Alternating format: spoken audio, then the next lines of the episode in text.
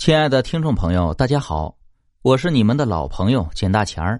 咱们今天要讲的故事是《镜中的爱人》第一集。相传镜子里有着另外一个世界，它隐匿人世，看透人心。你敢照镜子吗？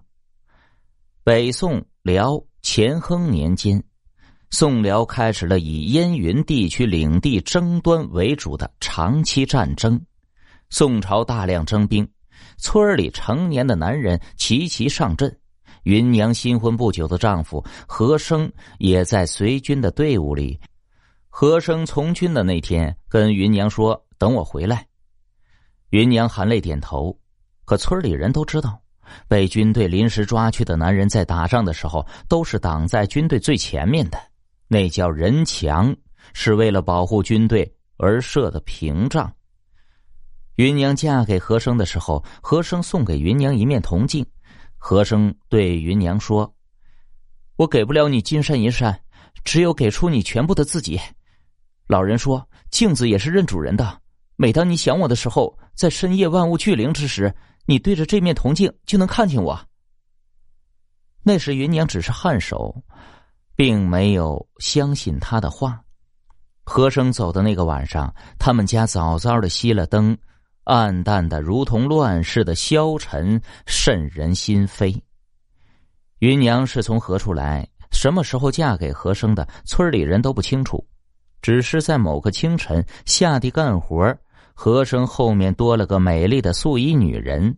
当村里人问起何生时，他也只是抓着头憨笑着说：“嘿嘿，芸娘我媳妇儿。”芸娘话语不多，很少跟村里人打交道，但十分善良，对战乱逃亡的流浪人都很同情，每每将家中不多的粮食分出去给他们饱肚子。这日子久了，村里人也渐渐的不再打听芸娘的事情。何生走后，芸娘依旧是一个人下地干活，一个人过活，不与村里人言语，只是每个晚上芸娘家都彻夜通明。大家想着芸娘一个人在家难免怕黑，就没有多想了。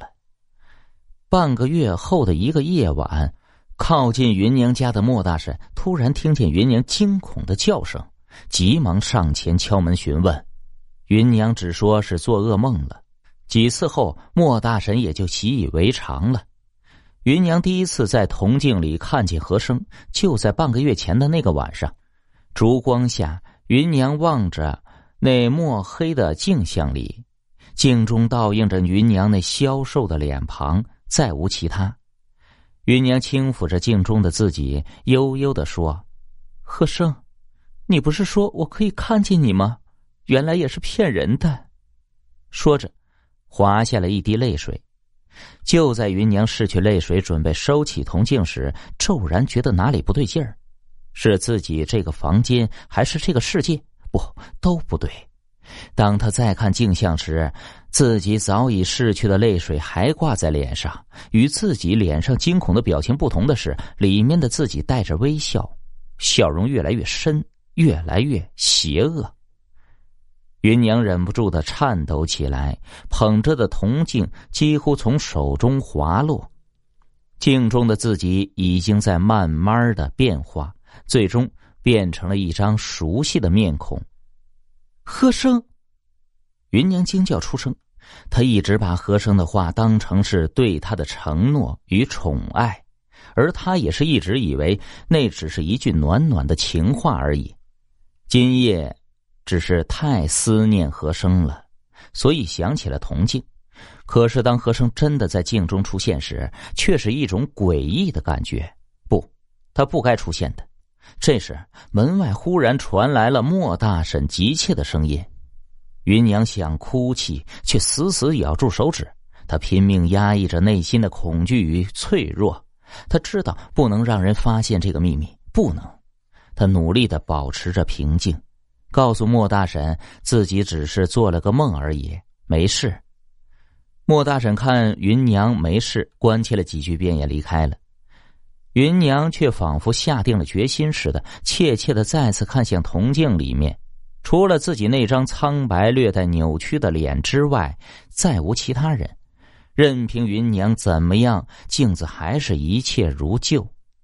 第二日，芸娘早早的守候在铜镜面前，她不相信昨夜只是幻想。铜镜里的景象在跳动的火苗里摇曳不定，慢慢的，和声出现在了镜中。芸娘惊叫了一声，立即捂住了嘴巴，难以置信的盯着镜中的和声。她想上前去抚摸和声，却迈不出第一步。芸娘镜中那一声鬼魅似的声音，像从地府里边发出来的，生硬而寒冷。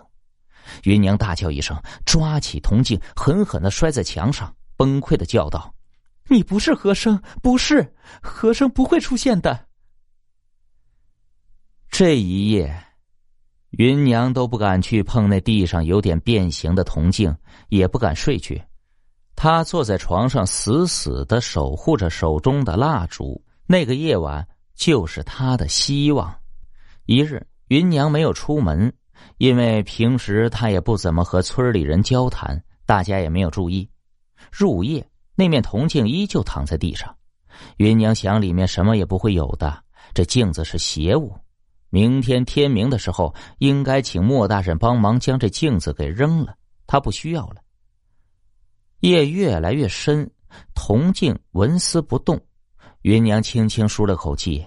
突然，那个鬼魅的声音再次冷冷地飘荡在空气里，还夹着一丝笑意：“我的芸娘，你怎么了？”芸娘惊跳起来，不可置信地盯着铜镜。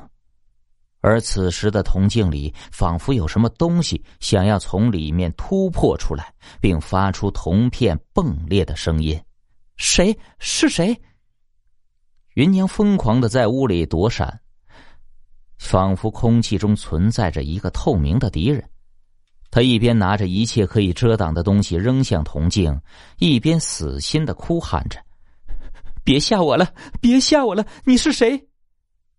芸娘，我说过，我要把全部的自己给你，你忘了吗？不，我不要，我不要！和声，和声，是你吗？如果真的是你的话，求你别吓我了！”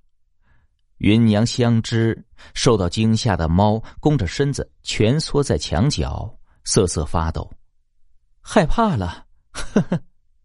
鬼魅的声音依旧飘荡在空气里，包裹着芸娘的全身。“别怕，芸娘，我是来接你的。”“不！”